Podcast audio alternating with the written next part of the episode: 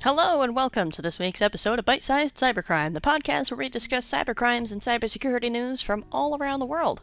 My name is Chloe Jonas, and this week I will be taking you to Colombia, where a major energy provider was just hit by a ransomware attack last week. Empresas Públicas de Medellín, or EPM, is one of the largest public suppliers of energy, water, and gas and provides service to 123 municipalities in Colombia. Last week on Tuesday, December 13, 2022, employees were told to work from home and the IT infrastructure was down and the company's website was no longer accessible. This was a problem, as now it would be more complicated to pay bills. With the website down, so were payments. Alternatives have been set up through a collection network of various banks in Colombia. EPM have also clarified this attack is not related to the provisioning of any energy, water, or gas related services, and that no disruptions in service would occur from the attack. This, of course, is a major sigh of relief to anyone concerned about whether or not they will have energy. Initially, EPM would not say much about the attack, simply stating it was a cybersecurity incident, and it was soon confirmed by the prosecutor's office that ransomware was the reason for the outage. Ransomware is a malware that infects a system and encrypts some or all of the files, which makes them inaccessible to the owner. Usually, the hackers behind this attack will request a ransom to be paid in a cryptocurrency, and in return, they will provide the decryption key so that all the previously encrypted files can be accessed safely. Paying a ransom in ransomware is not typically recommended, as it is never guaranteed you will get your files back. However, in many very pressing cases, it is sometimes necessary to pay that ransom. Otherwise, you just have to rely on whatever backups you may have externally, and if you and if you don't have any external backups that are also not encrypted, you need to start from scratch. El Colombiano confirmed that not only was the website and payment portal offline, but the intranet or internal network was also mostly unavailable. The prosecutor's office allegedly told El Colombiano that an estimated 15 terabytes of data were stolen in the attack, which by pure numbers would make it the largest ever cyber attack in Colombia. In fact, this would be triple the size of the second largest cyber attack in Colombia. However, as far as I know, that figure remains unconfirmed. The ransom note text file found on the system not only confirms this was a ransomware attack, but that it was also the responsibility of the Black Cat ransomware group.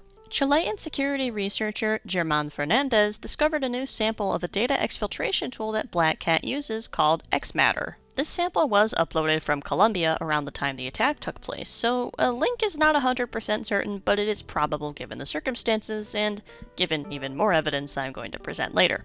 But what exactly is ExMatter? ExMatter and other exfiltration tools are able to extract data from victims and store it on a server controlled by the hackers. Exfiltration tools are often used to extract data that ends up as part of a data breach, but in the case of ransomware, this likely means there is a double extortion going on.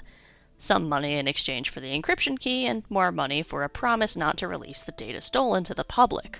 In a twist of irony that I never failed to find hilarious, it turns out the server that ExMatter was uploading to was actually not all that secure itself and allowed any visitors to view the data stored on it. This was most likely unintentional, as it would make any double extortion attempts no longer effective, but for all I know, it could have been some kind of tactic that was done on purpose. Either way, on this server were various folders starting with the prefix EPM dash, and images were uploaded by Fernandez that confirmed this. You can see those particular images in my bleeping computer source if you want to check them out yourself. The sheer amount of data on this server remains unconfirmed, but around 40 devices were named. According to Infobae, personal data of employees, a complete network map, and financial information of customers was also stolen. If these claims are true, it would be devastating to both employees and customers and could result in identity theft for both of them. As of the date of this recording, which is Sunday, December 18th, 2022, no data is known to have been publicly dumped, although it may be possible to read through it on the remote servers that were accessed by Fernandez. Ransomware is a serious and a growing issue for many businesses as cyber attacks become more prevalent all around the world, and truly no one is safe at this point. How EPM was initially infected is unknown, but ransomware often makes its way onto networks through phishing emails. Proper training and awareness is vital for staying secure.